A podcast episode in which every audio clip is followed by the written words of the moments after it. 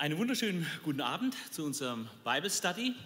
Wir haben heute ein ganz faszinierendes Buch äh, vor der Brust. Wir wollen das Buch Hiob uns anschauen. Ähm, und das ist wirklich ein, ein Meisterwerk. Und ähm, die, der Untertitel zu diesem Buch habe ich genannt, Glaube ist kein Geschäft. Wir werden noch sehen, wie sehr das zutrifft äh, bei diesem Buch. Äh, am Anfang möchte ich einige hinführende Dinge ansprechen, um das Buch besser einordnen zu können. Und da werden wir so einige Themen anschauen und kurz beleuchten. Der Titel des Buches, äh, Hiob, rührt natürlich von der Hauptfigur her und ist, der Name ist auch ein sehr bekannter Name aus dem zweiten Jahrtausend vor Christus. Äh, auch kananäische, kananäische Edelleute hatten diesen Namen. Was er genau bedeutet, ist etwas unsicher, weil die Etymologie, also die Ableitung, von welchem Verb das eigentlich herkommt, unsicher ist. Ähm, die einen wollen es vom Ayab ableiten, feindlich sein, das heißt der Angefeindete. Das würde auch zum Inhalt ein bisschen passen, weil Hiob sich ja von Gott angefeindet äh, fühlt. Ähm, oder auch äh, von Arabisch, Awa, der Reuevolle, ähm, würde auch passen, weil Hiob ja in Kapitel 42,6 dann Buße tut und äh, bereut, was er manches an unbedachten Worten gegen Gott gesagt hatte. Ähm, eine dritte Möglichkeit ist, ähm, dass es von Hebräisch I und Ab, Vater, herkommt und das bedeutet dann kein Vater oder wo ist mein Vater? Und das ist ganz interessant, weil in Hiob 31, 18 Hiob davon spricht, dass von seiner Jugend an Gott sein Vater war. Also vielleicht hatte er wirklich keinen Vater, vielleicht war er gestorben oder abgehauen, äh, schon als er äh, geboren wurde. Äh, wir wissen es nicht, dann würde der Name äh, sehr viel Sinn ergeben. Eine Hauptfrage beim Buch Hiob ist, ob wir es hier eigentlich mit einem Tatsachenbericht zu tun haben oder mit einer wunderbaren Dichtung. Und äh, von der historisch-christlichen Theologie wird normalerweise angenommen, dass es eine bloße Dichtung sei, also eine Art Novelle, die also irgendwie einen pädagogischen Zweck hat. Äh, man verweist dann darauf, dass es ein Meisterwerk hebräischer Dichtung ist, äh, unglaublicher Wortschatz und äh, auch von der ganzen Konstruktion, vom Aufbau des Buches ist einfach genial. Ähm, und man sieht einfach oder denkt, dass das Unglück Hiobs eigentlich unrealistisch ist. Und dass gerade die Anfangsszene, wo dann eine einer, ein Bote kommt, Sklave von Hiob, ein Knecht, der also eine Hiobsbotschaft nach der anderen bringt. Und während der eine noch redet, kommt der nächste mit der nächsten Hiobsbotschaft. Und während der, der noch redet, kommt der nächste. Und während der noch redet, kommt der vierte. Ja, und eine Unglücksmeldung ist schlimmer als die andere. Das sieht irgendwie sehr konstruiert aus. Und ähm, von daher denken dann viele, dass es eine Novelle ist. Ähm, die Textentstehung wäre natürlich leicht zu erklären, dass halt irgendein Autor wer auch immer das dann ist, sich hingesetzt hat und, und dieses, äh, dieses Drama äh, um Hiob praktisch aufgeschrieben, entwickelt hat, sich ausgedacht hat. Äh, Wäre auch denkbar, dass dieser Fasser das Ganze unter der Inspiration des Heiligen Geistes getan hat.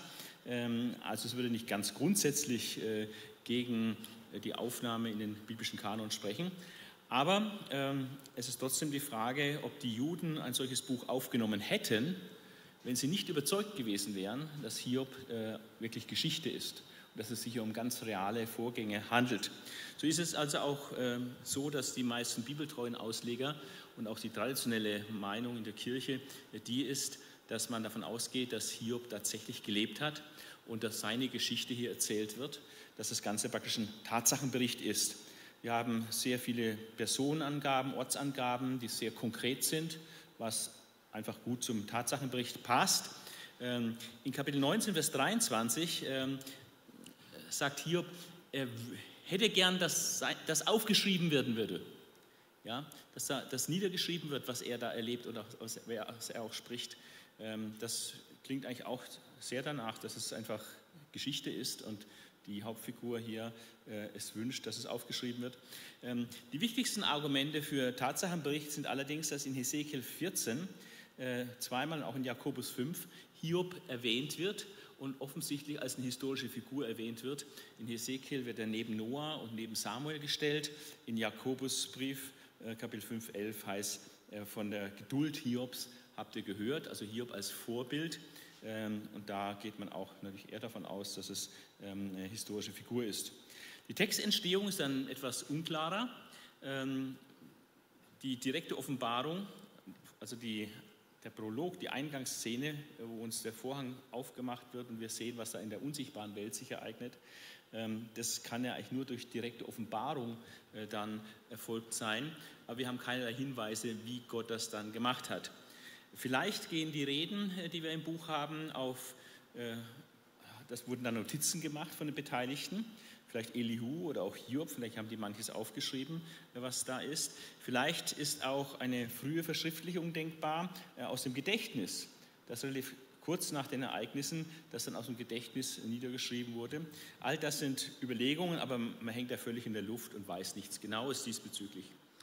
Falls es äh, keine wahre Geschichte ist, sondern eine fiktive Geschichte, ähm, dann ist natürlich die Frage, wie zuverlässig sind dann die Aussagen über Gott, die hier getätigt werden und ähm, ja, wie zuverlässig ist das und wie kann dann so eine Dichtung, wenn es nur eine Dichtung ist, äh, dann in den hebräischen Kanon aufgenommen werden.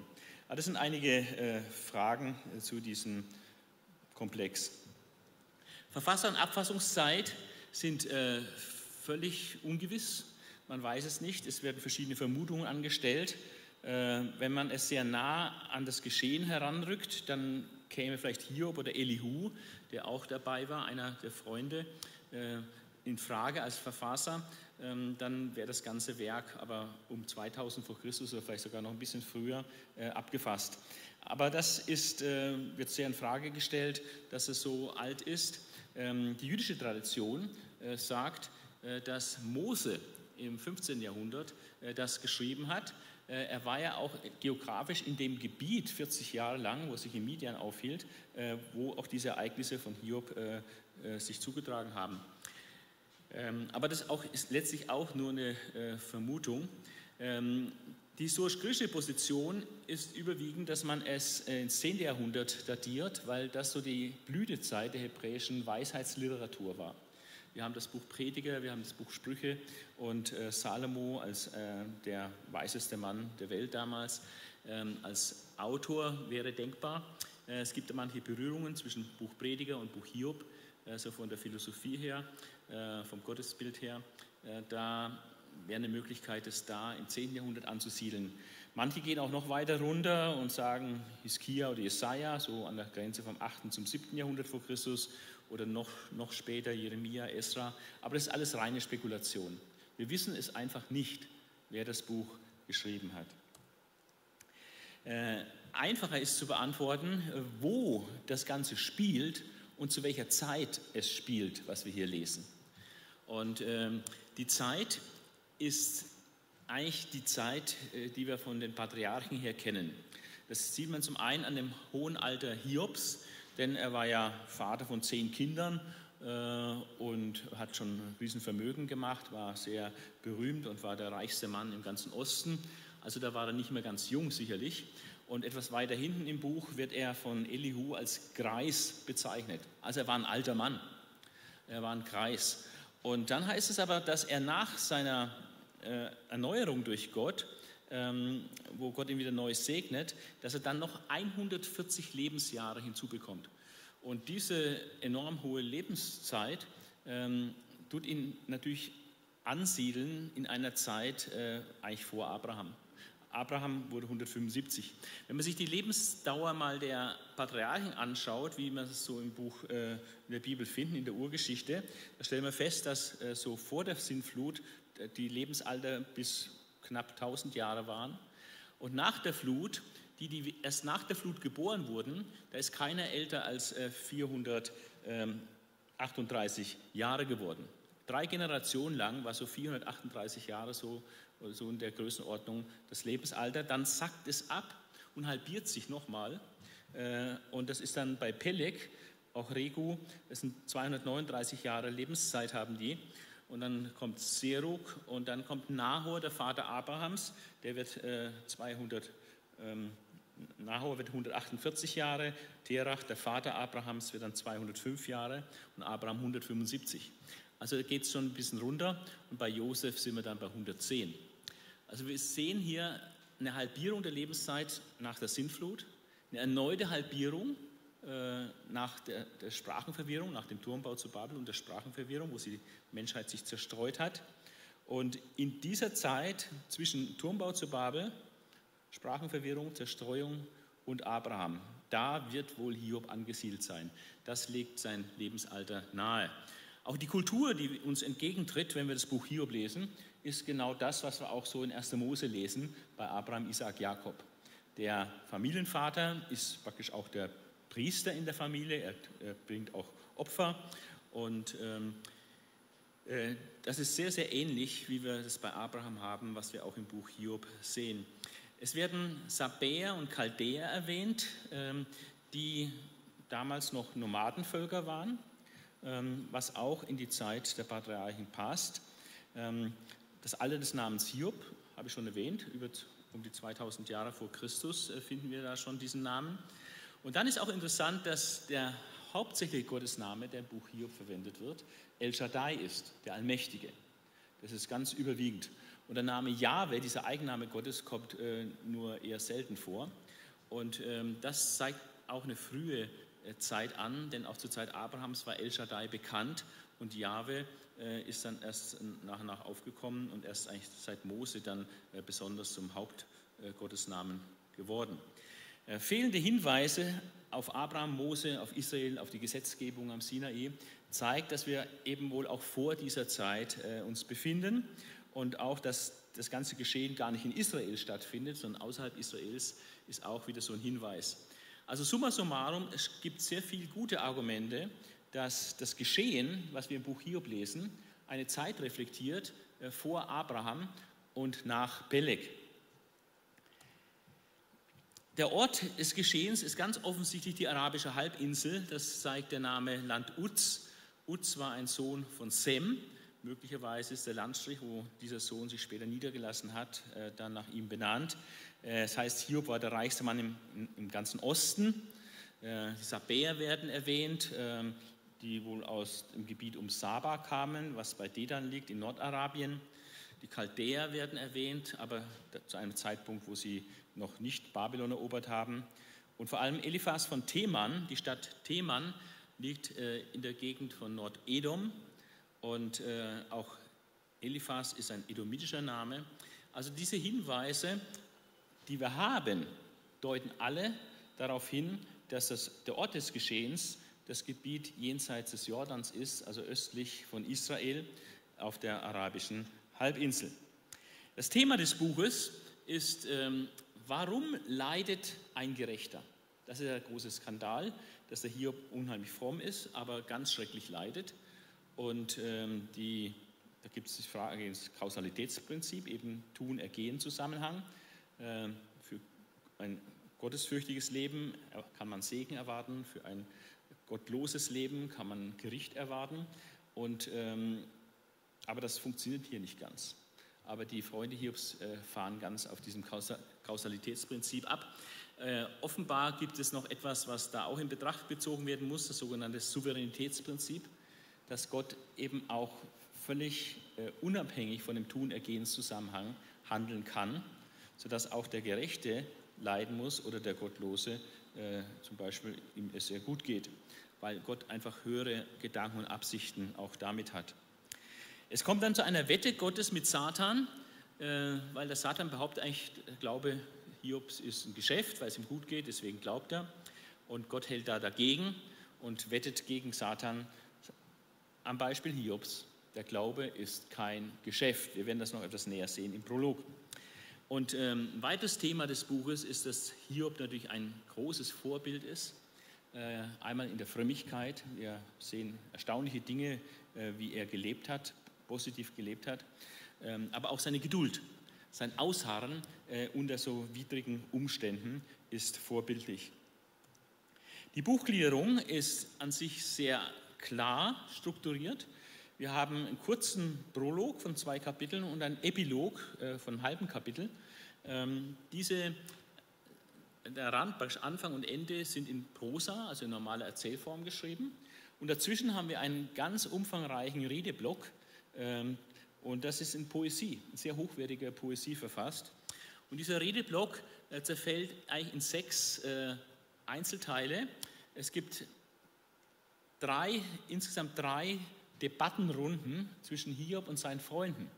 Also wo einer spricht und der andere antwortet und dann wieder äh, antwortet und so weiter. Und es geht dreimal durch. Ähm, und dann sind die Freunde am Ende mit ihrem Latein und sagen nichts mehr. Und Hiob hält dann viertens noch eine abschließende Verteidigungsrede, sehr umfangreich, wo er nochmal seine Unschuld beteuert. Und danach schließen sich die Reden Elihus an, ein weiterer äh, Freund Hiobs, der allerdings viel jünger ist und der auch sehr interessante Dinge sagt. Und ähm, dann schließen sich die Reden Gottes an in Psalm 2. Gott begegnet Hiob im Sturm und äh, stellt ihm verschiedene Fragen und Hiob antwortet dann darauf äh, und dann kommt es zum Epilog. Der theologische Beitrag des Buches Hiob ist äh, außerordentlich groß und deswegen empfehle ich dieses Buch dringend äh, zu lesen, äh, gerade unter dem Gesichtspunkt, was erfahren wir über die Person Gottes. Äh, denn das Buch Hiob reflektiert eigentlich den Gipfel der natürlichen Gottesoffenbarung äh, von der ganzen Bibel. Also es ist, was kann ein Mensch ohne direkte Offenbarung oder ohne spezielle Gottesoffenbarung äh, eigentlich überhaupt von Gott wissen? Und ähm, da finden wir im Buch Hiob äh, einen gewaltigen Beitrag und man muss sagen, man kann da sehr, sehr viel wissen. Ähm, die Quellen für natürliche Gottesoffenbarung ist zum einen die wichtigste Quelle ist die Schöpfung und daraus ergibt sich die Naturbeobachtung, was zu verschiedenen Rückschlüssen auf Gott äh, dann Anlass gibt. Wir lesen im Römer 1, äh, dass äh, die Schöpfungswerke äh, für jeden Menschen auf der Welt ein Hinweis sind, dass es diesen Gott gibt und dass dieser Gott eine ewige Kraft und, und Gottheit haben muss, also in einer anderen Liga spielt als wir Menschen. Und ähm, da kann man also einiges äh, von Gott erkennen. Äh, auch die Geschichtsbetrachtung ist eine wichtige Quelle, äh, um Aussagen über Gott zu machen, wie Gott in der Geschichte handelt. Dann unser Denken, die Vernunft, die Gott uns gegeben hat, äh, Schlussfolgerungen, logische Ableitungen, daraus kann man auch sinnvolle Schlussfolgerungen im Blick auf Gott ziehen. Und dann vor allem unser Gewissen. Römer 2 sagt, dass die Menschen, die nicht das Gesetz Gottes haben, dass die trotzdem auch doch durchaus sehr entsprechend dem Gesetz leben können da gibt es immer wieder Beispiele. Hiob war auf jeden Fall so ein Beispiel, der sehr fromm gelebt hat, obwohl er das Gesetz Gottes nicht hatte. Aber solche Menschen sind dann immer ein Beweis dafür, dass das Gesetz Gottes in, in das Herz der Menschen geschrieben ist. Und dann hat jeder Mensch auch ein Gewissen, äh, wo dann die bösen Werke verurteilt werden und das Gute bestätigt wird. Ja, und das hat Gott gemacht. Und das ist eigentlich äh, in jedem Menschen drin. Jeder Mensch hat eine Grundahnung, was recht und falsch ist, gut und böse. Und ähm, daraus kann man auch äh, Dinge auf, auf Gott zurückschließen. Also wenn man das alles in Betracht zieht, und das äh, sieht man eben in den Reden von Hiob und in den Reden seiner Freunde, dann haben die ein beträchtliches Wissen über Gott erlangt, äh, aufgrund dieser natürlichen Offenbarung Gottes in der Schöpfung, in der, Geschichte, in der Geschichte, durch unsere Vernunft, durch unser Gewissen. Und das ist sehr hochstehend eigentlich. Natürlich noch nicht vergleichbar mit dem, was die Juden später wussten durch das Gesetz oder was äh, wir Christen heute wissen dürfen durch das Evangelium von Jesus. Aber es ist schon ein, eine beachtliche Gotteserkenntnis da. Ähm, und ähm, das ist, ist wichtig, das wahrzunehmen. Was können wir von Gott wissen? Einfach auf der Basis einer natürlichen Gottesoffenbarung. Ähm, darüber hinaus haben wir in den ersten beiden Kapiteln und auch am Ende in den Reden Gottes ähm, eine Selbstoffenbarung Gottes. Das ist dann wirklich direkte Gottesoffenbarung. Und so lernen wir sehr viel über Gott, wenn wir das Buch Hiob lesen. Aber nicht nur über Gott können wir einiges äh, erkennen, sondern erstaunlicherweise ist im Buch Hiob auch ähm, viele Hinweise auf Christus schon vorhanden. Ja, möglicherweise ist er Hiob das allererste Buch der Bibel überhaupt, möglicherweise. Und äh, umso mehr erstaunt, dass wir da schon Hinweise auf Christus äh, finden ähm, von Anfang an. Und ähm, in fünf Bereichen äh, findet sich das. Einmal Hiobs Leiden, er leidet als Unschuldiger, als Vorbild auf Christus, der auch unschuldig gelitten hat. Da gibt es etliche Parallelen, wie es das auch in anderen Bibelbüchern gibt, dass es Parallelen gibt zwischen Christus und David, zwischen Christus und Mose und so weiter. Ist auch überraschende Parallelen zwischen den Leiden Hiobs und den Leiden Christi. Da gibt es eine ganze Reihe von Parallelen. Dann gibt es interessante Parallelen, wo im Buch Hiob Aussagen über Gott getroffen werden, die dann im Licht des Neuen Testaments ohne weiteres auch auf Christus anzuwenden sind. Ja, das ist äh, wirklich überraschend und erstaunlich. Und ähm, zum Beispiel, äh, dass Gott große Dinge und zahllose Wunder tut, hat Christus dann auch gemacht. Oder dass er die Schlüsselgewalt hat. Wenn er zuschließt, schließt niemand auf. Und wenn er aufschließt, schließt niemand zu. Oder dass er auf den Wogen des Meeres geht. Und Jesus ist auch auf dem See Genezareth gegangen. Also erstaunliche, interessante Parallelen. Äh, Aussagen über Gott treffen auch auf Christus zu. Ähm, ein Höhepunkt der Christologie des Buches Hiob ist, dass Christus als Mittler in den Blick kommt. Dass Hiob den Gedanken entwickelt, äh, dass es einen Mittler geben muss und sollte, äh, der zwischen Gott und einem Menschen vermittelt. Und Jesus Christus ist genau dieser Mittler, äh, wie wir dann vom Neuen Testament her wissen, der Mittler zwischen Gott und dem Menschen. Ja. Interessant auch, dass Christus ähm, drei Grundfragen beantwortet, die Hiob stellt äh, im Laufe seiner Reden. Und ähm, das sind ganz zentrale, existenzielle Fragen, die Hiob stellt, die in Christus ihre Antwort finden. Die Frage ist zum Beispiel, wie kann ein Mensch vor Gott gerecht sein? Die Antwort ist durch Jesus Christus, den Glauben an Jesus Christus. Oder die andere Frage, wie kann ein Mensch zu Gott kommen? Ja, ähm, vor allem, weil wir Menschen ja Sünder sind und Ungerechte sind. Ähm, wie, wie können wir zu Gott einen Weg finden? Und die Antwort ist auch hier wieder, äh, dass Jesus der Weg zu Gott ist. Und die dritte existenzielle Frage ist, wird ein toter Mensch wieder leben? Und die Antwort heißt ja, durch Jesus Christus. Ja, so wie in Adam alle sterben, so werden in Christus alle lebendig gemacht. Dann die einen zur Auferstehung des Lebens, die anderen zur Auferstehung des Gerichts. Also das äh, sind auch interessante Sachen, dass Christus die Antwort ist auf die existenziellen, entscheidenden Lebensfragen, äh, die bereits Hiob stellt und die er noch nicht abschließend beantworten kann. Aber wir sehen im Neuen Testament, dass Jesus diese Fragen abschließend beantwortet. Ein letzter Punkt der Christologie ist, dass äh, wir in Kapitel 28 ein, ein hohes Lied der Weisheit haben, wo die Weisheit Gottes gerühmt wird, ähnlich wie in Sprüche 8. Und weil ja Christus die Weisheit, in ihm die ganze Fülle der Weisheit lebt und er die Weisheit in Person ist, wundert es dann nicht, dass es Parallelen gibt zwischen der Weisheit, wie sie in Hiob 28 beschrieben wird, und Jesus Christus, wie er im Neuen Testament beschrieben wird. Also das sind fünf äh, interessante, äh, wichtige Themen äh, der Christologie, die wir auch im Buch Hiob äh, finden. Die Hauptfiguren, es sind eigentlich sechs Personen, äh, die äh, vor allem eine Rolle spielen. Hiob, er ist die absolute Hauptfigur und hat auch die meiste Redezeit. Mehr als 50 Prozent der Redezeit wird ihm gegeben in diesem Buch. Also ähm, die drei Freunde Eliphas, Bildad und Sophar äh, haben wesentlich weniger Redezeit, 8%, 4,9%, 7,9%.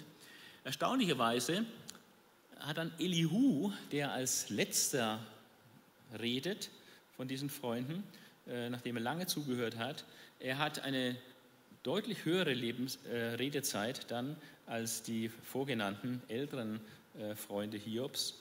Und äh, Abschließend redet noch Gott in diesen zwei Reden aus dem Sturm mit 12 Prozent etwa Umfang äh, von dem Gesamtwerk. Jetzt schauen wir uns den Inhalt näher an und äh, starten im Prolog. Äh, das ist ein, Rahmen, der uns praktisch die, die Geschichte aus der himmlischen Perspektive zeigt, die Hiob damals natürlich verborgen war. Ähm, und die uns auch normalerweise verborgen ist, aber hier im Buch Hiob geoffenbart wird. Ähm, wir sehen Hiobs Frömmigkeit und Reichtum. In, beide, in beiderlei Hinsicht war er äh, herausragend. Er war der frömmste Mensch auf Erden, buchstäblich, so wird er genannt von Gott. Ähm, und er war auch der reichste im ganzen Osten, also an materiellen Besitz, aber auch in seiner Frömmigkeit herausragend. Und dann zeigt uns das Wort Gottes hier äh, zunächst mal einen ersten Auftritt Satans im Himmel, wie Satan zu den Söhnen Gottes und Gott äh, kommt, wo Gott in seinem himmlischen Thronsaal mit den Engeln äh, sitzt und regiert. Und da kommt auch dazu, und kommt zum Dialog zwischen Gott und Satan. Und Gott sagt, naja, hast du Acht gehabt auf meinen Knecht Hiob, äh, so einen Frommen wie den gibt es auf, auf der ganzen Welt nicht. Und dann sagt der Satan, naja, es ist ja kein Wunder, dass der so loyal dir gegenüber ist. Äh, du hast ihn ja praktisch auch unheimlich gesegnet. Und äh, nimm den Segen weg, nimm den Besitz weg, den er hat. Und ich wette mit dir, er wird dir ins Angesicht absagen. Dann will er nichts mehr von dir wissen. Und dann sagt Gott, okay, die Wette gilt. Glaube ist kein Geschäft. Ja? Und ähm, das kannst du checken, ob er wirklich dem Glauben absagt. Nimm ihm alles, was, äh, was er hat, aber an ihn selbst darfst du noch keine Hand legen. Und äh, dann geht der Satan zufrieden ab und macht genau das. Er tut den Hiob äh, total angreifen äh, durch Menschen, äh, dem feindliche Nomadenvölker seine Herden überfallen, die Knechte erschlagen oder auch durch Naturgewalten, äh, durch Blitz, äh, wo auch Knechte sterben oder dann durch einen schrecklichen Wind, der das Haus äh, zerstört, wo die Kinder Hiobs gerade ein Festmahl halten und alle zu Tode kommen. Und ähm, es ist sprichwörtlich die Hiobsbotschaften, also eine schlimme Nachricht, eine schlimmer als die andere und das auf einen Schlag. Und wir sehen dann im weiteren Verlauf dieses Prologs, dass Hiob an seiner Gottesfurcht völlig unbeirrt festhält, trotz Totalverlust, äh, dass ihm praktisch alles genommen wird. Und er sagt dann, ähm, nackt bin ich aus dem Leib meiner Mutter gekommen, nackt gehe ich wieder dahin. Wir können nichts mitnehmen. Jahwe hat gegeben und er hat es wieder genommen. Gelobt sei der Name Jahwes. Also er hat sich einfach Gott unterstellt. Gott ist völlig souverän. Gott ihm, hat ihm alles geschenkt und jetzt hat Gott alles genommen oder zumindest zugelassen, dass ihm alles genommen wird. Und ähm, auf jeden Fall der Name Jahwe sei gelobt. Er hält an Gott fest. Und so heißt es, bei alledem sündigte Hiob nicht und schrieb Gott nichts Ungebührliches zu. Also Satan hat auf jeden Fall diese Wette zunächst mal verloren. Aber das, der Satan äh, gibt noch nicht gleich auf, sondern es kommt zu einem zweiten Auftritt äh, Satans im Himmel in Kapitel 2. Und die Wette wird eigentlich noch mal ein bisschen verschärft, ähm, indem Satan sagt, naja, äh, okay, ich habe verloren, aber es war ja auch noch nicht äh, all in. Ja? Es hat ja, ähm, er selbst wurde ja noch nicht angetastet. Aber ich sage dir, wenn du ihn selbst antastet und seine Gesundheit antastest, dann wird er dir ins Angesicht absagen dann wird er sich vom Glauben lossagen. Also, geh Hiob an die Haut, dann ist sein Glaube out. Das war die These Satans. Und Gott hält dagegen und sagt, check es und du wirst sehen, Glaube ist kein Geschäft. Und, ähm, und so kommt es dann, dass Hiob angegriffen wird im Blick auf seine Gesundheit. Er wird total aussätzlich von Kopf bis Fuß, unheimliche Schmerzen. Er, er muss sich da kratzen, sitzt in der Asche und unglaubliches Leid. Äh, seine Frau wendet sich von ihm ab, weil er stinkt, sein Atem kann, kann man nicht mehr ertragen. Er ist also völlig isoliert. Und trotzdem, trotz dieser enormen körperlichen Leiden, die er jetzt am eigenen Leib spüren muss, ähm, hält er an seiner Gottesfurcht fest. Äh, seine Frau äh, hat die Gabe der Entmutigung, äh, die will ihm eigentlich sagen, komm, sag Gott ab und stirb, dann hast du deine Ruhe. Ja, das bringt doch nichts mit diesem Gott so indirekt sagte das. Und dann sagt sie, du redest wie eine Dumme. Ja, ähm, das Gute nehmen wir von Gott an, sollten wir da nicht auch das Böse annehmen? Also Hiob steht auf dem Standpunkt, dass alles von Gott kommt. Nicht wie viele Christen heute denken, das Gute kommt von Gott und das Negative, das Böse, die Schwierigkeiten, die kommen vom Teufel. Das ist Unsinn. Es kommt letztlich alles von Gott. Äh, er ist völlig souverän und er ist über allem. Entweder hat es Gott direkt geschickt oder hat Gott es zugelassen. Es muss auf jeden Fall an Gott vorbei. Und von daher, er hat es mit Gott zu tun. Hiob spricht kein einziges Mal davon, dass Satan ihn angreift. Er spricht immer, dass es mit Gott zu tun hat. Und das ist auch richtig, weil Gott sagt auch gegenüber Satan, ich habe ihn verdorben.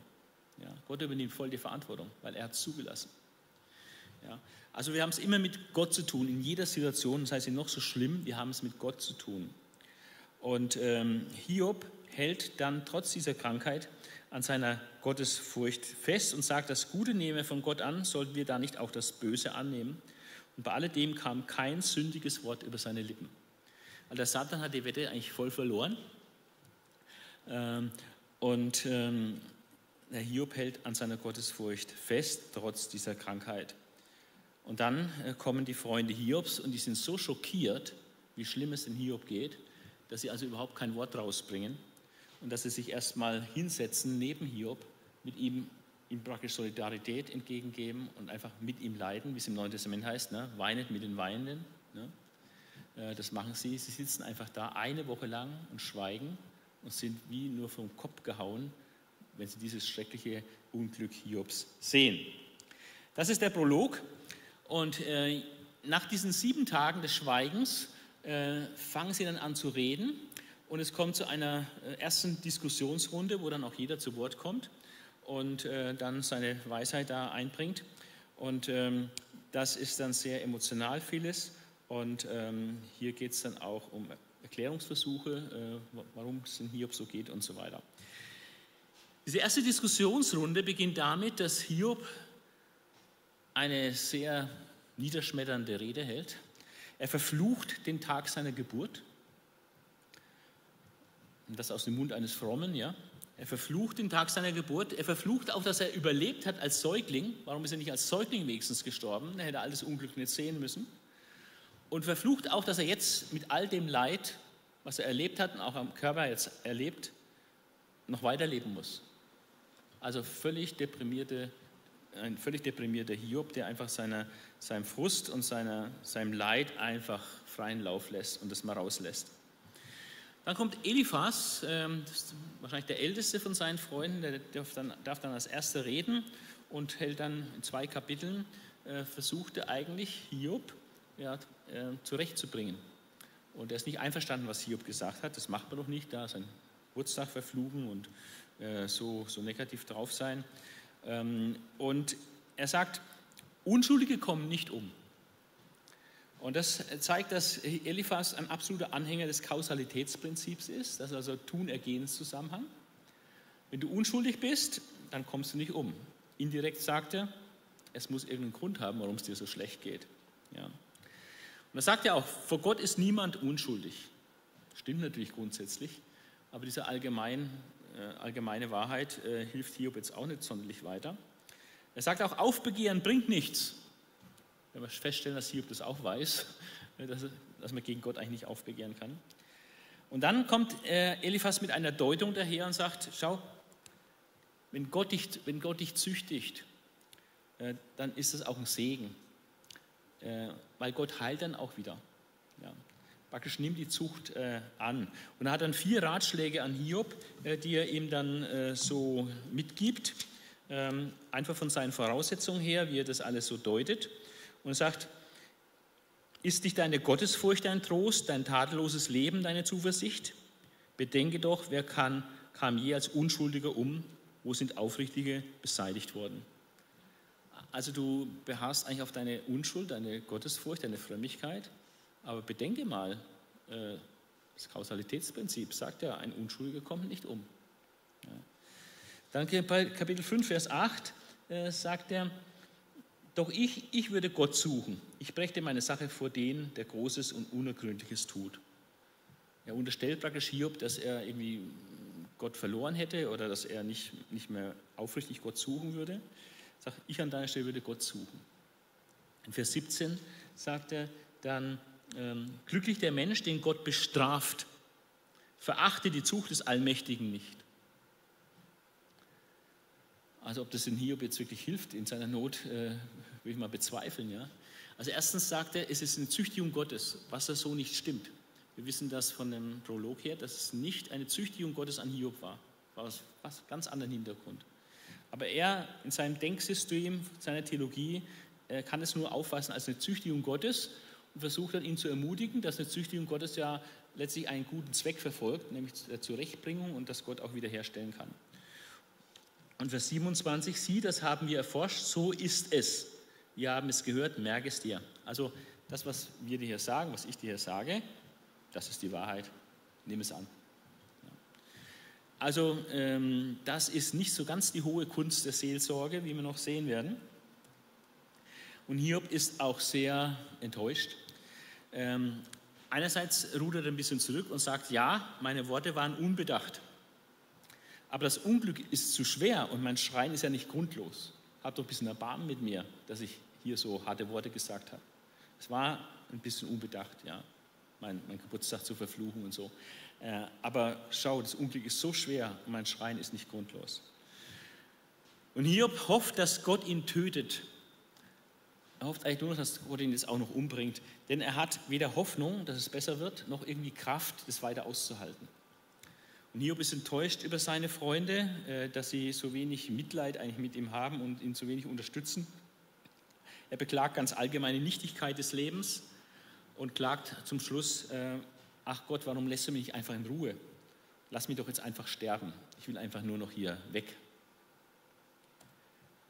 Dann kommt Bildad, der zweite Freund, und er bringt einen neuen Gedanken rein und sagt, ähm, Hiob, du bist etwas stolz, ähm, denn du wirfst Gott vor, dass Gott hier falsch handelt, ja?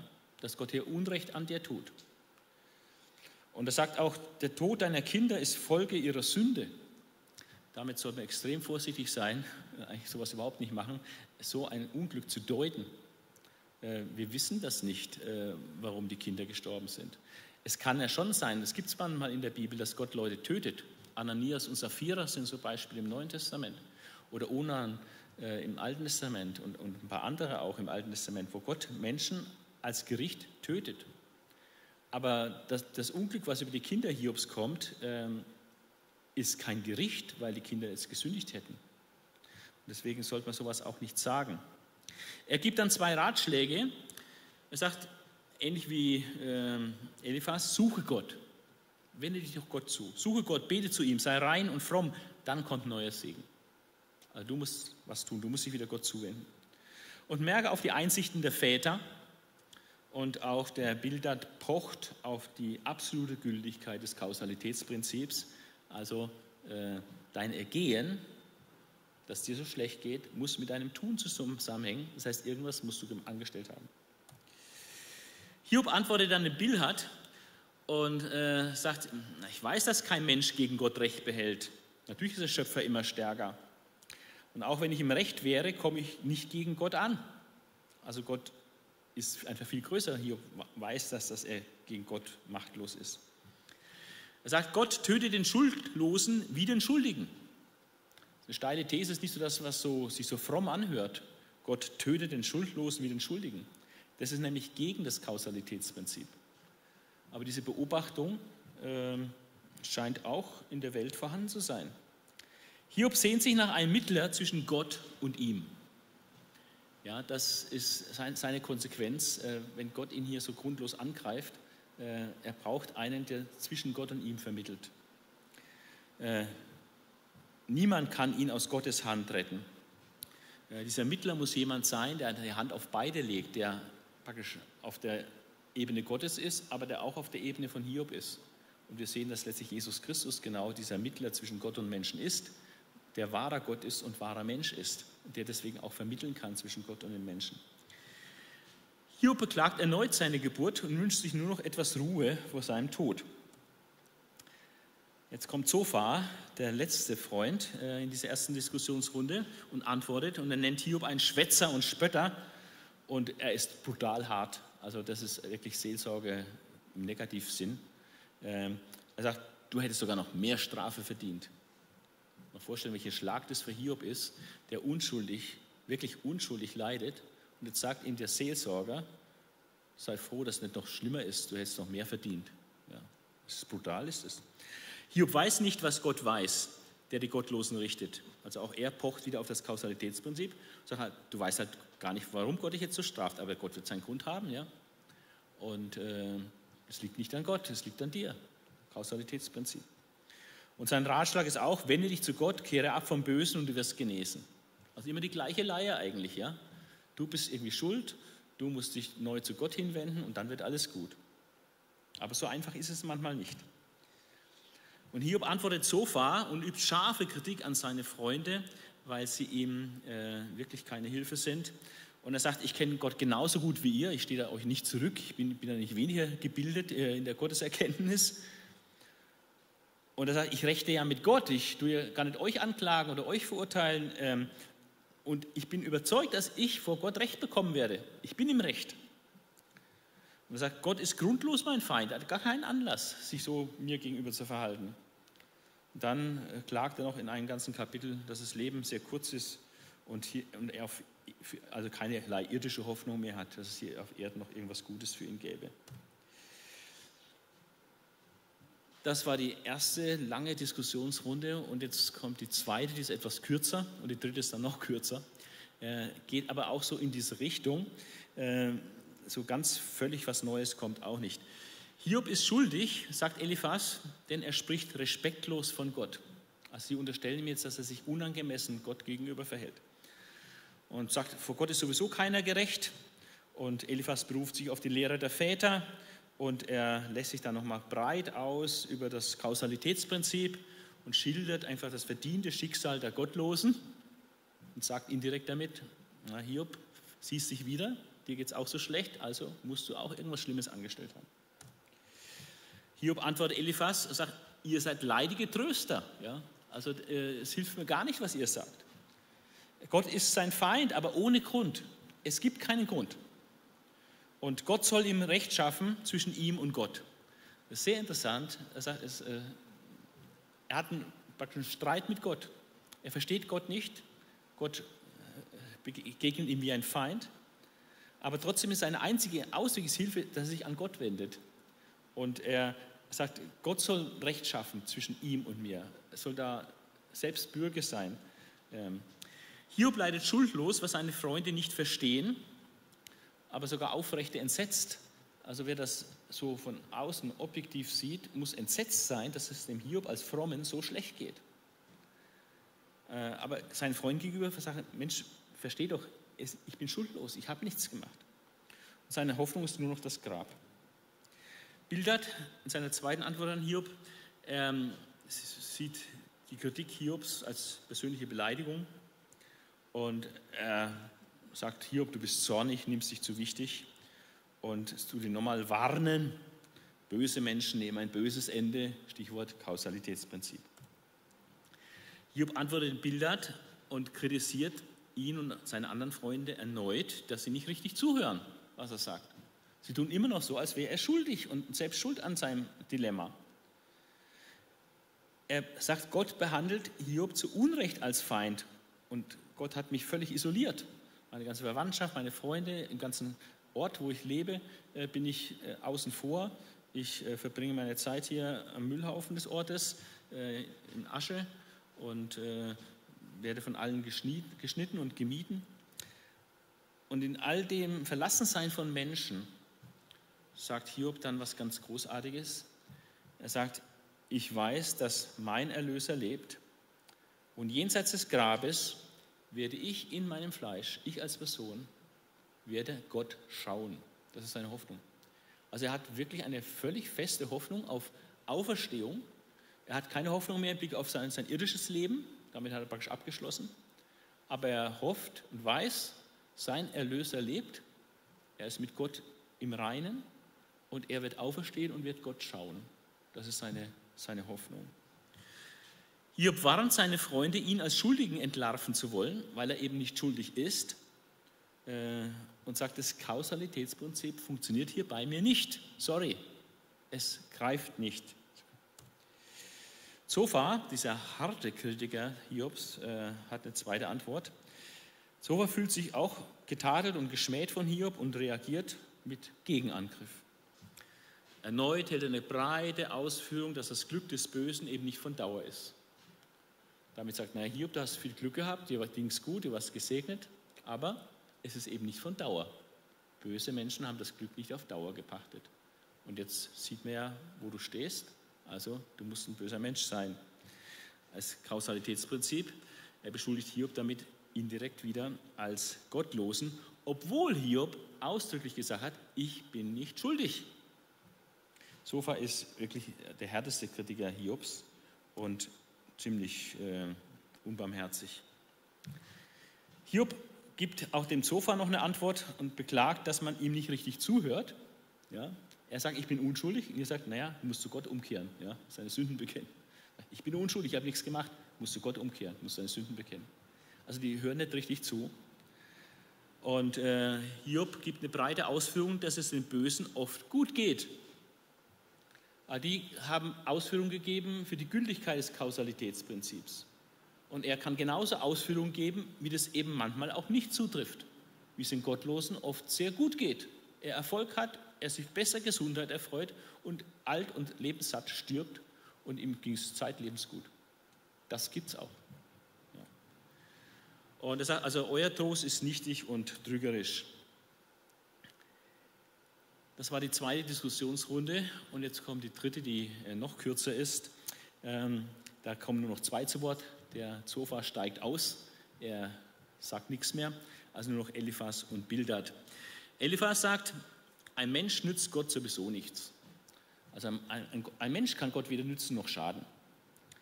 Und äh, Eliphas unterstellt Hiob viele Sünden und weil er offenbar sündigen, äh, Sünden hat, viele Sünden hat, deswegen darum geht es ihm jetzt so schlecht.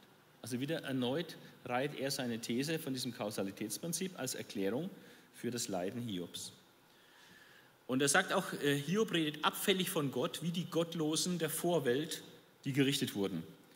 Die Gottlosen der Vorwelt sind wahrscheinlich die Menschen, die durch die Sintflut vernichtet wurden. Äh, und die waren eben total verdorben und er tut Hiob auf eine Stufe stellen und sagt, er redet auch ganz falsch von Gott, er redet abfällig von Gott. Wir werden dann später sehen, dass Gott das nicht bestätigt, sondern sagt genau andersrum. Die drei Freunde haben nicht recht von mir geredet, wie mein Knecht Hiob. Mein Knecht Hiob hat recht von mir geredet, aber ihr nicht.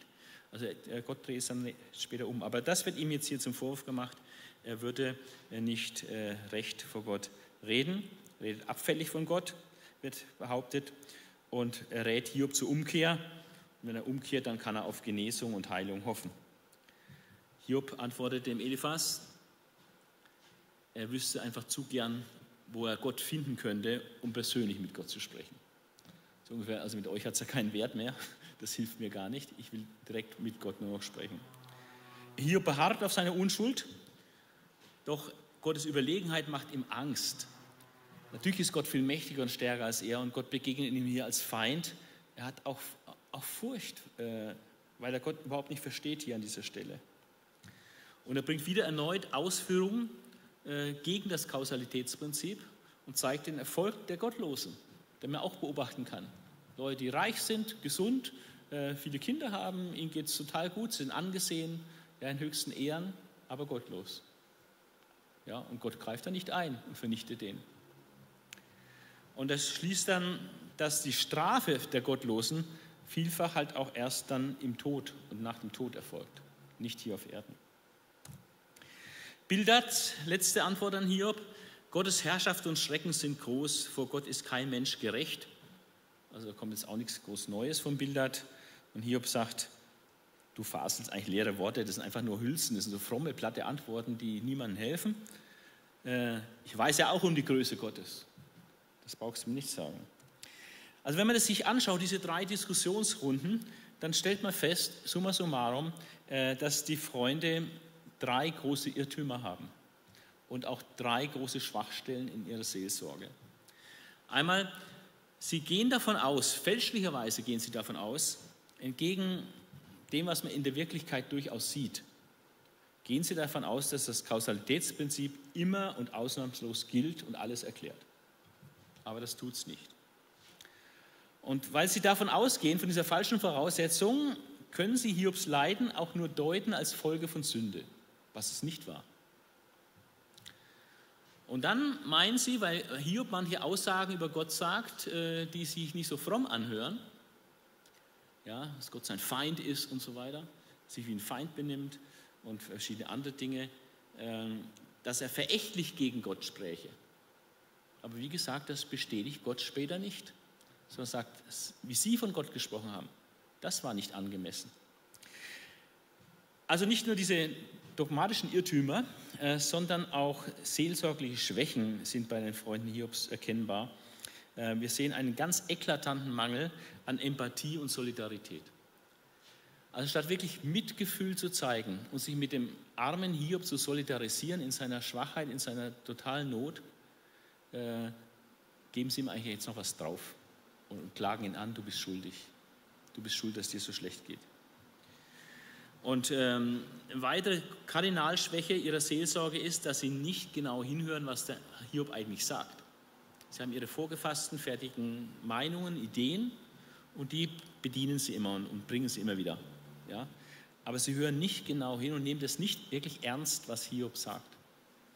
Und äh, das ist sehr wichtig, wenn wir Menschen begegnen, denen auch nicht ins Schema passt, äh, dass wir erstmal hören, was sie zu sagen haben und nicht gleich äh, schon alle Antworten äh, da haben oder also alle in eine Schublade reintun. Das ist das Falscheste, was man machen kann.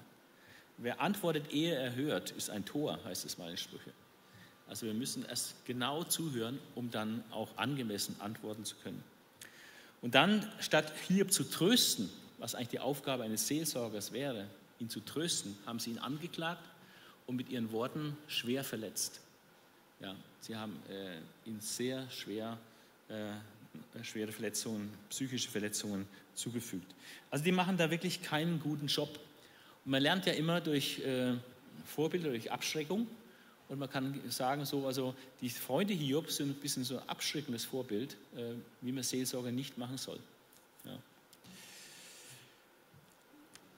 Jetzt kommt die Schlussrede Hiobs. Äh, nach diesen drei Diskussionsrunden kommt jetzt viertens, die vierte Rede von sechs Reden ist jetzt die Schlussrede Hiobs und ähm, die ist sehr umfangreich und kann man in sechs Punkten zusammenfassen. Der erste Punkt ist, Gott entzieht ihm das Recht. Also Gott handelt nicht gemäß dem Recht mit ihm. Er hat das nicht verdient, was ihm gerade widerfährt. Gott handelt nicht gemäß dem Recht mit ihm. Und Hiob hält an seiner Unschuld fest und sagt, also da halte ich fest bis zum Tod dran. Da rücke ich keinen Millimeter ab. Ich bin nicht schuld an diesem Unglück. Und er sagt seinem Feind, also er ist kein, er ist kein Freund wie Gottlose. Er steht nicht auf der Seite von Gottlosen. Seinem Feind gehe es wie dem Gottlosen, der nämlich untergeht. Er weiß, dass die Gottlosen letztlich untergehen. Er distanziert sich von den Gottlosen. Nur der Gottesfürchtige findet Weisheit. Das ist ihm ganz klar. Gottesfurcht ist der Anfang der Weisheit. Äh, also ohne Gottesfurcht äh, braucht man nicht immer daran zu denken, dass man wirklich weise werden könnte. Man kann zwar viel Wissen ansammeln, aber wirklich weise zu werden, äh, Lebensweisheit zu haben, wie wir leben sollen, das ist, da ist die Gottesfurcht die unbedingte Voraussetzung dazu, ist der Anfang der Weisheit. Und er hält ein, ein absolutes Plädoyer für die Weisheit und das hohe Lied der Weisheit, so wie wir in 1. Korinther 13 das hohe Lied der Liebe haben, so haben wir in Sprüche 8 und auch hier in Hiob 28 ein hohes Lied auf die Weisheit. Und da gibt es viele Parallelen zu Jesus Christus, zwischen dieser Weisheit und Jesus Christus. Und dann äh, sagt, äh, schwelgt Hiob in der Vergangenheit und äh, so ein bisschen Nostalgie und äh, denkt nach wie sein früheres Leben, also bevor dieses Unglück jetzt erleben musste, bevor er krank wurde und das ihm alles genommen wurde, sein vergangenes Glück. Und er hat wirklich auf sehr hohem Niveau Glück erlebt Umso krasser ist jetzt der Absturz, äh, den er erlebt hat, äh, wo ihm alles genommen wird und wo er schrecklich leidet. Und das ist also unglaublicher Kontrast, sein vergangenes Glück, Kapitel 29, und sein gegenwärtiges Leid. Und das letzte Wort, was er dann zu sagen hat, ist, dass er äh, zeugnishaft äh, berichtet von seiner Gerechtigkeit und seiner Unschuld.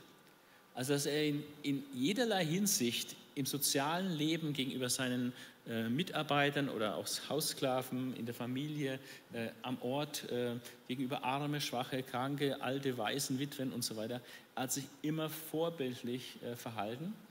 Und dieses äh, Kapitel 31 ähm, ist ein fantastisches Lebenszeugnis. Also äh, ich wollte mal, dass bei meiner Beerdigung sowas vorgelesen werden könnte, ja, wie einer ähm, einfach durch seine gerechten Taten äh, einfach ein, ein, Vorbild war äh, und vorbildlich gelebt hat. Das wird jedem Christen äh, zur Ehre gereichen, ein so vorbildliches, gerechtes Leben zu führen. Natürlich werden wir nur gerecht durch den Glauben an Jesus Christus. Aber Gott will trotzdem, dass wir ein gerechtes Leben führen. Ja, nachdem wir gerecht geworden sind, sollen wir auch ein gerechtes Leben führen. Und Hiob, äh, der Gott vertraut hat, äh, er hat ein echt vorbildliches, gerechtes Leben geführt äh, in jeder Hinsicht. Das kann man in Kapitel 31 äh, exemplarisch nachlesen. Jetzt kommt ein vierter Seelsorger auf den Plan, der aber ganz anders agiert äh, als die bisherigen Freunde. Die reden Elihus. Und die sind wirklich sehr interessant, wenn man die mal analysiert. Und ich habe die eigentlich auch jetzt erst im Vorfeld dieser, dieser Ausarbeitung dieses Bibelstudy mal wirklich genauer unter die Lupe genommen und selber viele Entdeckungen gemacht, ähm, wie vorbildlich eigentlich der Elihu hier zu Werke geht. Ja, zunächst sehen wir, dass da auch ein stark emotionaler Ausgangspunkt ist. Hiob, äh, Elihu ist nämlich zornig. Er ist zornig gegen Hiob und er ist zornig gegen Hiobs Freunde. Also hat sich jetzt, jetzt was aufgestaut äh, bei ihm. Ich lese das mal. Ähm, er sagt, ähm, sein Zorn, also der Zorn Elihus, richtet sich gegen Hiob, weil er sich selbst mehr rechtfertigte als Gott. Also so ein bisschen hat er Gott vielleicht doch Unrecht unterstellt, weil er sagt, ich bin auf jeden Fall gerecht. Da muss Gott einen Fehler gemacht haben an dieser Stelle hier. Also, ja, also er, das ist nicht ganz falsch, was er hier von Hiob sagt, der sich selbst mehr rechtfertigt als Gott. Deswegen ist er zornig auf Hiob. Aber er ist auch zornig auf die Freunde Hiobs, ähm, weil sie keine Antwort fanden und doch Hiob verdammt haben. Und er sagt dann, äh, ich platze regelrecht, wenn ich jetzt nicht reden darf. Es hat sich so aufgestaut, er hat lange zugehört und er muss jetzt einfach das loswerden, was sich da aufgestaut hat in ihm. Also ein, ein stark emotionaler Ausgangspunkt äh, der Reden Hiobs, der Reden Elihus. Äh, umso erstaunlicher ist, wie ähm, gehaltvoll das ist und wie sachlich und auch äh, sehr durchdacht das alles dann ist, was er dann bringt, obwohl der Ausgangspunkt sehr emotional ist. Äh, wir sehen hier einen personalen Neuansatz. Mit den Freunden nach diesen drei Debattenrunden ist man irgendwie, hat sich dann totgelaufen, ist nicht weitergekommen. Die wissen keine Antwort mehr und Hiob sagt, ich bin aber unschuldig. Wir kommen, also, können, kommen nicht, nicht zusammen, können sich nicht aufeinander zubewegen. Äh, und deswegen ist es manchmal gut, wenn dann jemand Neues auf den Plan kommt und den Faden aufnimmt. So geschieht das hier. Elihu, er hat als Jüngster lange geschwiegen, sagt er. Ähm, und ähm, weil die anderen schon alt sind, Greise sind, haben die das Recht, zuerst zu sprechen. Ähm, aber er sagt, auch ich besitze Weisheit. Die Weisheit ist nicht einfach eine Sache, nur weil jemand alt ist. Ja, weiße, graue Haare, das ist nicht, nicht absolute Voraussetzung für Weisheit. Auch er besitzt Weisheit, das können Sie ja auch jetzt prüfen und checken, wenn er das jetzt sich äußert. Und er sagt, im Gegensatz zu den Freunden, deren Feld jetzt mit Hiob belastet wurde durch diese Diskussionsrunden, ja, die haben sich da ganz schön äh, hochgeschaukelt in ihren Reden ähm, und können nicht mehr so unbelastet ins Auge schauen. Er sagt, er, meine Beziehung zu Job ist unbelastet. Also er hat mich nicht angeklagt, ich habe ihn ja nichts angeklagt bisher. Also ist völlig unbelastet. Das ist dann gut für so einen Neuansatz, jetzt nochmal neu draufzuschauen auf diese Situation. Aber das Entscheidende ist nicht nur der personelle Neuansatz, sondern der methodische Neuansatz. Hier, äh, der Elihu geht anders an die Sache ran, als es äh, die Freunde gegangen sind. Er kritisiert Hiob, aber er kritisiert auch dessen Freunde. Und er wirft ihnen vor, dass sie keine Antwort haben, dass sie ihn verurteilen und ähm, dass sie in 15 und 16 äh, sagte ihn auch, ähm, dass sie eben keine Antwort mehr wissen und einfach schweigen, sie sind bestürzt und, und sind verstummt haben keine Antworten mehr. Er sagt auch, seine Antwort ist nicht wie die seiner Vorgänger. Also ihre, mit ihren Sprüchen, mit denen die aufgewartet haben, kommt er nicht. Er wird das nicht wiederholen, was die alle so gesagt haben. Er sagt, ich bin unparteiisch und rede Klartext. Und äh, stellt seine Worte auch zur Diskussion. Er sagt, Hiob, okay, du kannst auch dann erwidern. Ja, wenn du recht hast, dann ja, bin ich bereit zu hören und dir recht zu geben. Aber äh, lass mich jetzt mal reden und dann kannst du auch auf meine Worte eingehen. Hiob macht es aber nicht. Er sagt vor allem, ich setze Hiob nicht unter Druck, wie die anderen, die haben ihn echt unter Druck gesetzt und gesagt, du bist schuldig. Und er legt Vorwürfe gegen Hiob anderen in den Mund. Ähm, er sagt dann nicht, äh, ich sage, du bist so und so, sondern er sagt, äh, Weise oder Leute, zuhören, die würden jetzt sagen, Hiob, das und das und das und das, so bist du. Sehr geschickt dass er da äh, das von sich weg macht. Ähm, eines der entscheidenden methodischen Neuansätze von Elihu ist, dass er genau zugehört hat und ähm, eigentlich Hiob zitiert. Er bringt verschiedene, ich glaube, insgesamt acht oder neun Zitate von Hiob und beantwortet, bearbeitet diese Zitate, was, er, was Hiob selber gesagt hat. Das heißt, er geht wirklich auf das ein, was Hiob selbst gesagt hat und versucht aber Hiob auch zu widerlegen und sagt, da hast du nicht recht. Das hast du gesagt, und das stimmt, das hat er auch gesagt, aber da hast du nicht ganz recht. Und das ist eigentlich eine gute Methode, äh, jemanden zu korrigieren. Dass man wirklich äh, genau hinhört, was er gesagt hat und auf das exakt eingeht, was er da gesagt hat und das dann korrigiert. Ähm, einer der Hauptstatements von Hiob war ja, ich bin rein ohne Vergehen, makellos und frei von Schuld. Ja, ähm, das greift er auf. Ähm, und das, Hiob sagt, er fand, also er, Gott, fand eine Sache gegen mich, er hält mich für seinen Feind. Er legt meine Füße in den Block, überwacht jeden meiner Schritte. Er sagt, ich bin gerecht und Gott weigert mir mein Recht. Also er geht immer wieder auf wirkliche Aussagen Hiobs ein. Und man sieht hier an den Bibelversen mit dem Pfeil, äh, das, was nach dem Pfeil steht, da kann man genau diese Aussagen bei Hiob finden. Äh, ich möchte jetzt nicht im Einzelnen ausführen, wie er dann äh, auf jede dieser Aussagen Hiobs reagiert. Das würde zu weit führen. Ich will es nur mal andeuten. Bei den nächsten Reden oder Zitaten sage ich aber so ein bisschen die Idee, wie er da antwortet. Äh, Hiob hat zum Beispiel gesagt, wenn jemand schon fromm ist, so gilt es er doch nichts bei Gott. So ungefähr, es ist völlig un, äh, hat keine Auswirkung, ob ich fromm bin oder nicht fromm bin. Das stimmt ja so nicht. Natürlich als Auswirkung. Und er sagt, Gott handelt nicht gottlos oder ungerecht. Das darfst du nicht denken. Es hat schon, macht schon einen Unterschied, ob du fromm bist oder, oder gottlos bist. Ähm, auch hat Hiob gesagt, ich bin gerechter als Gott, oder zumindest indirekt. Äh, sagt er also, komm mal wieder ein bisschen runter, äh, schon die Wolken sind dir zu hoch äh, und du kannst nicht gerechter sein als Gott. Ähm, oder wenn Hiob sagt, wer gilt bei dir etwas? Ähm, sagt er, ja, Gott macht uns klüger als Tiere, also äh, wir sind schon privilegiert als Menschen, aber eitles, Nichtiges oder Stolzes wird er nicht erhören. Was hilft es, ob ich nicht sündige? Hat Hiob mal in seiner Verzweiflung gesagt. Ein Mensch kann Gott weder schaden noch nützen. Das bezieht sich dann auf den Mitmenschen. Mit seinem Verhalten kann ein Mensch seinem Mitmenschen schaden oder nützen. Aber letztlich Gott kannst du nicht wirklich Schaden zufügen. Gott kannst du nicht wirklich nützen. Ja, also er tut hier, ähm, versucht einfach Antworten, sachliche Antworten auf verschiedene Zitate Hiobs. Und ähm, das äh, letzte Methodische, was wir sehen bei Elihu, und das ist äh, großartig, was er hier macht, ist, dass Elihu die Größe Gottes betont. Also er betont, äh, wer Gott ist. Und er lenkt die Augen Hiobs auf die Person auf das Wesen Gottes. Und dann eine ganze Liste äh, von Eigenschaften und Wesenszügen Gottes, äh, über ein Dutzend hier. Ähm, er betont die Gerechtigkeit Gottes. Er sagt, ja, das Kausalitätsprinzip hat schon auch seine Berechtigung, aber auch es erklärt nicht alles. Er betont die Hoheit des Schöpfergottes. Gottes Selbstlosigkeit. Kapitel 34, Vers 14 sagt er, wenn Gott nur an sich denken würde und hielte seinen Lebenshauch zurück, dann käme alles Fleisch auf einen Schlag um und der Mensch würde wieder zu Staub. Also wenn Gott die Schöpfung nicht erhalten würde, nur einen Augenblick mal nur an sich denken würde und den Lebenshauch entziehen würde, würde ja alles zusammenbrechen, alles tot umfallen.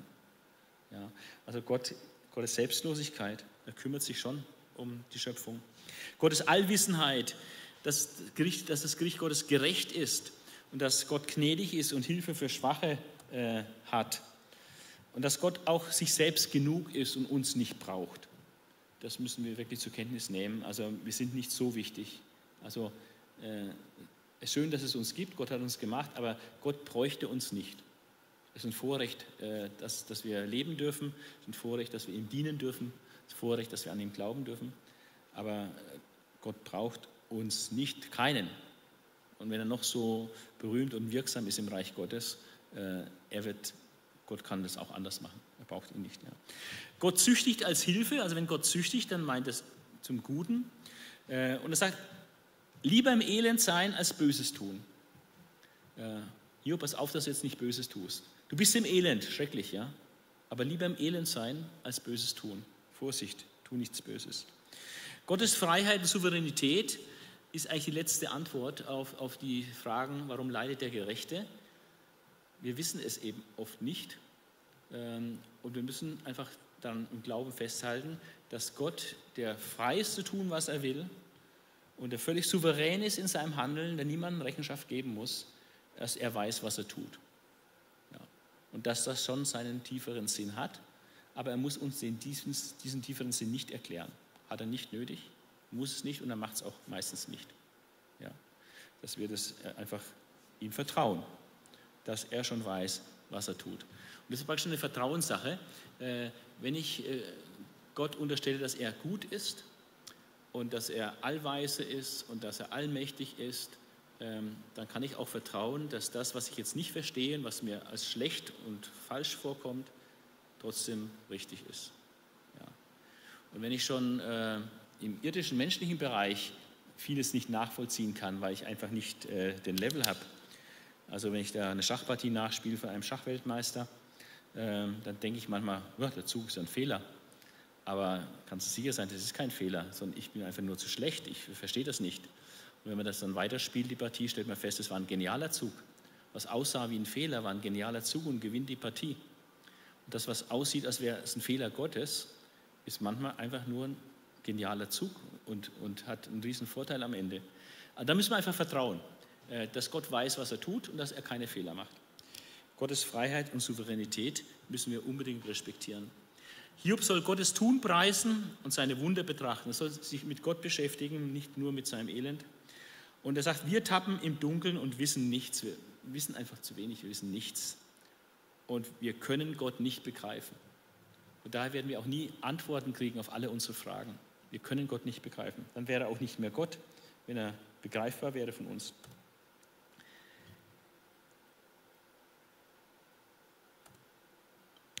Die letzte Rede, wir kommen so langsam zum Ende, ähm, ist, dass Gott jetzt selber redet. Und Gott antwortet Hiob aus dem Sturm und damit wird eigentlich der Wunsch Hiobs erfüllt, den er mehrfach geäußert hatte, dass er direkt mit Gott reden möchte. Dass er doch vor Gott kommen kann und, und seine Sache ausbreiten kann und dass Gott ihm praktisch dann erklärt eigentlich, was da los ist. Ja, und er möchte euch äh, seine, seinen Fall mit, mit Gott besprechen. Und jetzt äh, begegnet ihm Gott in diesem Sturm ähm, wobei Job gar nicht groß dazu kommt, seine Sache jetzt auszubreiten, sondern Gott stellt ihm Fragen. Und äh, diese erste, erste, Rede haben wir in Kapitel 38 äh, bis Kapitel 40, Vers 5 ähm, und hat eine kurze Einleitung. Äh, da redet Gott, dann der Hauptteil, da redet Gott und dann der Schluss, äh, da redet Gott und da redet auch Hiob. Ähm, hauptsächlich in diesem Hauptteil haben wir hauptsächlich Fragen und der ganze Sinn und Zweck dieser Fragen ist, dass sie Gottes Macht zeigen und gleichzeitig Hiobs Ohnmacht zeigen. Das ist also eine Lektion, die Hiob hier lernt, über die Macht Gottes und über seine eigene Ohnmacht. Das wird ihm total vor Augen geführt durch diese über 50 Fragen, die hier kommen. Äh, manche dieser Fragen sind rhetorische Fragen. Das heißt, bei rhetorischen Fragen ist die Antwort in der Frage eigentlich schon enthalten. Wir haben 16 Mal eine rhetorische Frage, die mit wer anfängt. Also wer hat das gemacht, wer hat das gemacht, wer hat das gemacht, wer hat das gemacht. Und die Antwort ist immer klar, Gott, du hast das gemacht. Es demonstriert die Macht Gottes. Und dann gibt es 36 Mal Fragen, ähm, wo Hiob, äh, Hiob gefragt wird von Gott, bist du, hast du, weißt du, kennst du, machst du? Ja? Und die Antwort ist auch immer klar. Hiob muss immer sagen, nein, da muss ich passen. Nein, weiß ich nicht. Nein, da war ich nicht da. Nein, das kenne ich nicht. Nein, das kann ich nicht. Ja? Es zeigt die Ohnmacht Hiobs. Also das ist so der, der eine Teil der Fragen, diese rhetorische Fragen, äh, wo Gottes Schöpferkraft offenbar wird und gleichzeitig Hiobs Ahnungslosigkeit im Blick auf Natur und Schöpfung und seine Unfähigkeit, seine Ohnmacht in all dieser Hinsicht. Dann gibt es Sachfragen zu folgenden äh, Themen äh, und Gott ist da sehr vielseitig. Ähm, wir haben da 17 Sachfragen zu Wetterphänomenen äh, über alle möglichen Sachen, über Schneewetter gefragt, über Hagel, Licht, Ostwind, Regenflut, Gewitter, Regen, Tautropfen, Eis, Reif, Wolken, Blitze. Und äh, in all diesen Sachfragen und Fachfragen äh, muss Hiob passen und sagen, sorry, keine Ahnung. Ich weiß es nicht wirklich. Ja. 15 Mal wird über Tiere äh, gefragt, also über Vögel, über Löwin samt Jungen, über den Raben samt Jungen, über Steinböcke, Hirschkühe, Wildesel, Wildstier, Straußhenne, Pferd, Falke, Adler. Und auf all diese Fragen kann Hiob auch nicht antworten. Sechsmal wird was gefragt zur Entstehung der Erde, zur Erschaffung der Erde. Sechsmal wird was gefragt zur Erschaffung der, der Sterne, des, des, des Weltalls und der Himmelsgesetze. Hiob muss passen. Zwei Fragen zum Meer, zwei Fragen zu Licht und Finsternis und eine Frage zum Tod. Und auf all diese Sachfragen kann Hiob nicht eine einzige beantworten. Er ist einfach, hat keine Ahnung, kann nichts dazu sagen.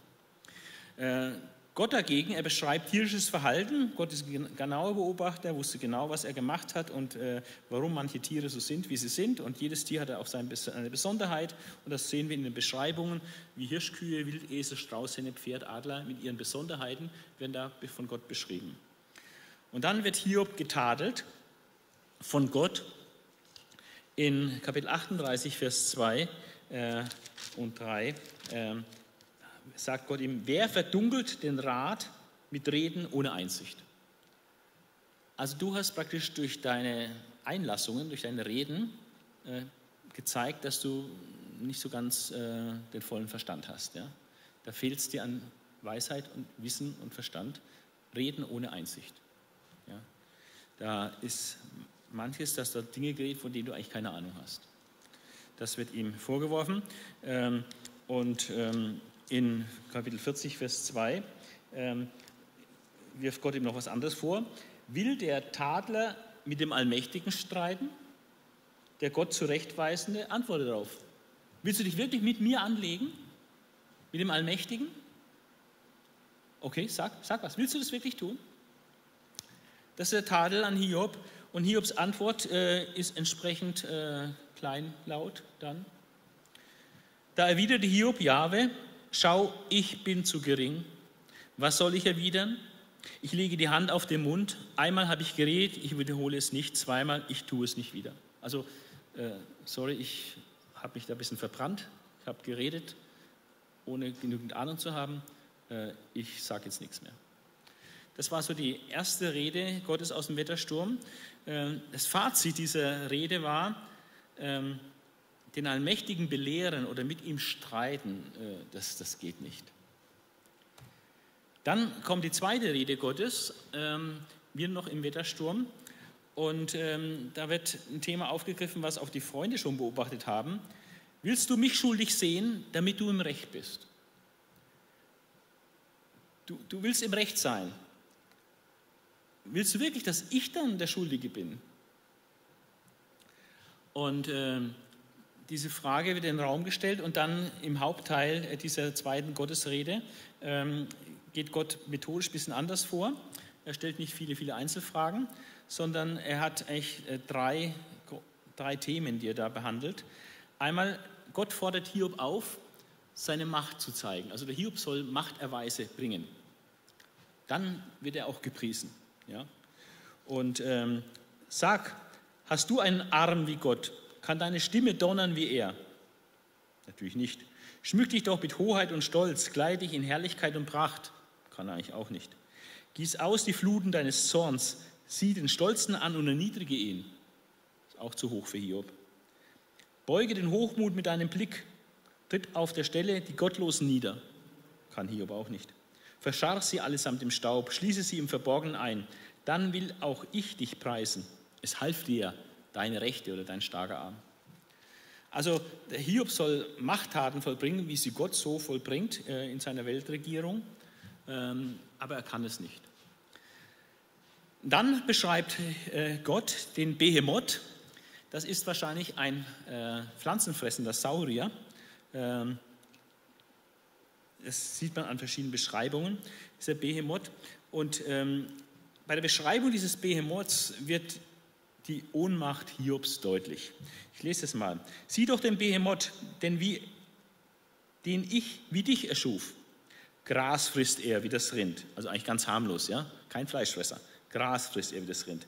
Seine Kraft ist in den Lenden, seine Stärke in den Muskeln seines Bauchs. Er streckt seinen Schwanz wie die Zeder, bei diesen Sauriern, ja, ganz, ganz hohe Zeder, wie der Schwanz ist. Die Sehnen seiner Schenkel sind verflochten. Das ist typisch äh, bei Sauriern. Seine Knochen sind Röhren aus Bronze, seine Gebeine wie eiserne Stäbe, also Riesenumfang und so und, und Kraft. Er ist der erste von Gottes Geschöpfen. Der ihn schuf, gab ihm sein Schwert. Das Futter tragen die Berge ihm zu, dort, wo die Wildtiere spielen. Unter Lotosbüschen legt er sich nieder, versteckt in Rohr und Sumpf. Also er ist so in der freien Wildbahn und genießt das so in den Sümpfen und unter Lotosbüschen.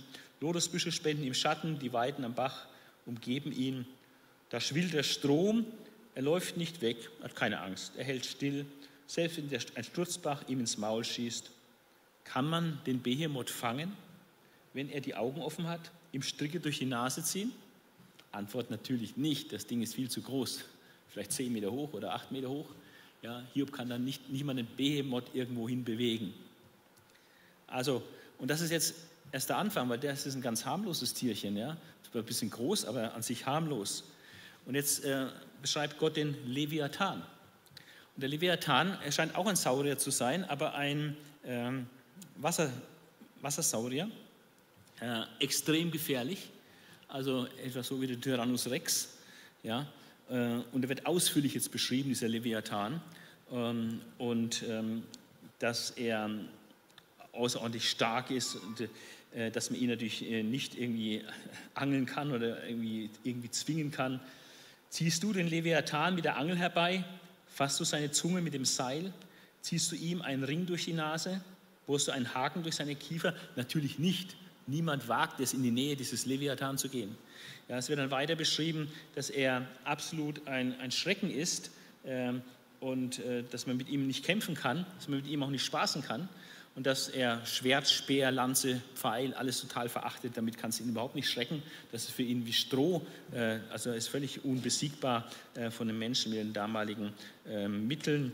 Ja, und ähm, dass die Helden, selbst Helden graut es, wenn er sich erhebt. Die können ja nur noch Reis ausnehmen. Ja? Und, ähm, und da sagt Gott, schau, den Leviathan, du hast keine Chance gegen den.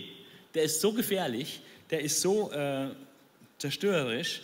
Äh, die Helden nehmen nur Reis aus, ja. Und wer ist dann, der vor mir besteht? Also wenn du schon äh, vor den Leviathan kapitulieren musst, wie willst du vor mir bestehen? Ja, er sagt also, sieh, die Hoffnung wird enttäuscht, schon wer ihn sieht, den Leviathan, wird niedergeworfen. Niemand ist so tollkühn, dass er ihn aufweckt. Und wer ist, der vor mir besteht? Hiob, denk mal nach, mit wem redest du hier? Mit Gott, der den Leviathan geschaffen hat. Kannst du nicht mal den Leviathan irgendwas antun? Du willst es mit mir aufnehmen? Und ähm, mit dieser Perspektive ähm, ist der Hiob, sieht jetzt klar und sagt, du vermagst alles, ich verwerfe mich und bereue. Ich habe mit Unverstand geredet. Er sagt, ich weiß, dass du alles vermagst, kein Plan ist unmöglich für dich. Wer ver und jetzt zitiert er Gott, wer verhüllt da den Rat mit Reden ohne Einsicht? Und anders als Adam, der seine Sünde leugnete, sagt Hiob hier, ja, ich habe geredet, was ich nicht verstand. Ja. Ich habe geredet, was ich nicht verstand. Der Epilog äh, hat noch zwei Teile, ist sehr kurz. Ähm, zum einen sehen wir, dass Gott zornig ist über Eliphas, Bildad und Zophar. Er ist nicht einverstanden mit ihrer Seelsorge, aber vor allem auch nicht, wie sie von Gott geredet haben, wie sie von ihm geredet haben. Ähm, es heißt hier, ähm, ich bin zornig über dich und deine beiden Freunde geworden, denn ihr habt nichts Verlässliches über mich gesagt wie mein Diener Hiob. Also nichts, was feststeht, was, was äh, begründet ist. Ja? Sie haben immer gesagt, äh, Gott würde ihn strafen. Das war aber nicht begründet. Das ist nicht fest, verlässlich. Darauf kommt man nicht bauen. Sie haben aber Falschaussagen über Gott getroffen. Er sagt dann nochmal, ähm, ähm, er sagt, dass Hiob dann für sie beten soll. Auf Hiob, auf Hiob will ich hören. Ähm, sonst würde ich euch Schlimmes antun. Denn ihr habt nicht, nichts Verlässliches über mich gesagt, wie mein Diener Hiob. Mein Diener Hiob hat Verlässliches über mich gesagt das trifft schon zu, was er gesagt hat, dass ich ihm wie ein Feind praktisch begegnet bin. Aber ich, ich, Ich habe ihn nicht gezüchtigt, ich habe ihn nicht bestraft für Sünde. Also ähm, Gott solidarisiert sich ganz klar mit Hiob und weist Eliphas Bilder und Sofa in ihre Schranken. Er ruft die drei auf, sie sagen, sie müssen Opfer bringen, Schuldopfer bringen, Sündopfer bringen. Und sie brauchen Hiob, dass der Hiob für sie bittet. Und das ist natürlich sehr geschickt, weil Hiob war ja auch verletzt von den Freunden. Und Hiob bekommt jetzt Gelegenheit, die Verletzung zu überwinden und Fürbitte zu tun für seine Freunde. Wenn man für jemanden Fürbitte tut, dann kann man ihn eigentlich nicht mehr grollen oder böse sein. Das heißt, man muss ihm vergeben. Und das äh, macht Hiob hier, äh Gott hier. Äh, praktisch, er fordert von den dreien, dass sie sich schuldig bekennen, dass sie Opfer bringen. Und er privilegiert Hiob, sagt, er hat korrekt geredet über mich. Ja, ihr braucht jetzt einen Hiob, dass er für euch Fürbitte leistet. Aber Hiob lernt auch was. Er muss seinen Freunden praktisch vergeben, äh, sonst kann er nicht wirklich für sie beten. Und danach segnet Gott den Hiob und erstaunlicherweise heißt es in Vers 10, das heißt ja, da, da gingen Eliphas von Theman, Bildad von Schuach und Zophar von Nama und taten, was Jahwe ihnen gesagt hatte. Also sie bringen diese Opfer. Und Jahwe hörte auf Hiob, der dann für sie gebetet hat. Er wendete sein Geschick, als er für seine drei Freunde bat und gab ihnen doppelt so viel, wie er gehabt hatte. Er wendete sein Geschick, als er für seine drei Freunde bat.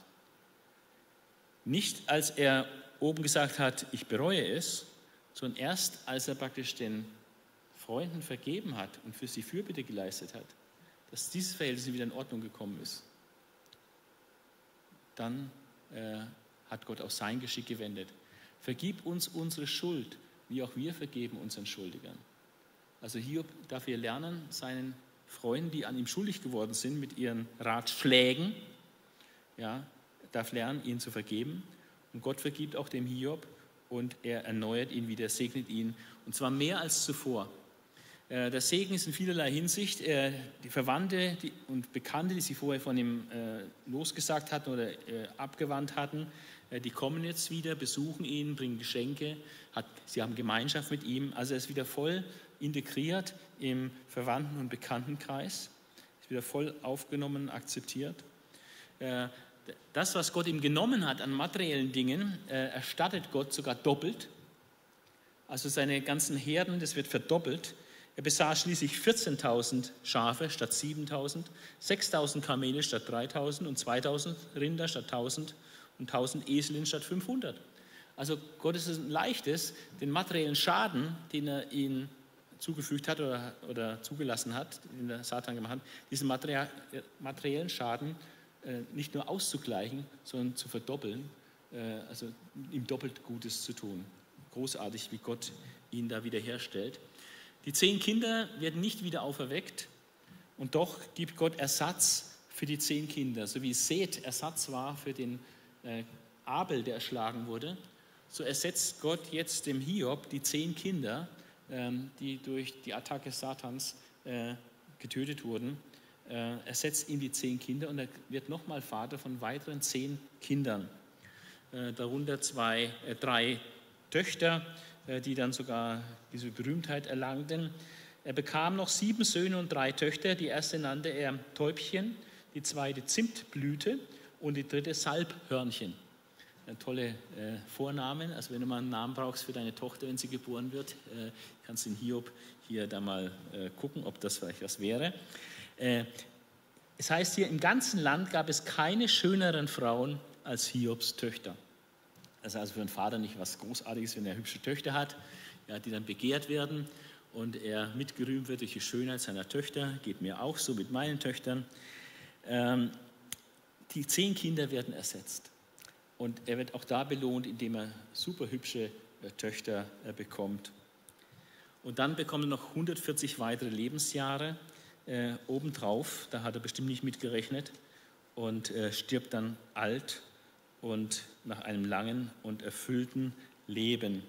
Also Gott stellt ihn wieder her.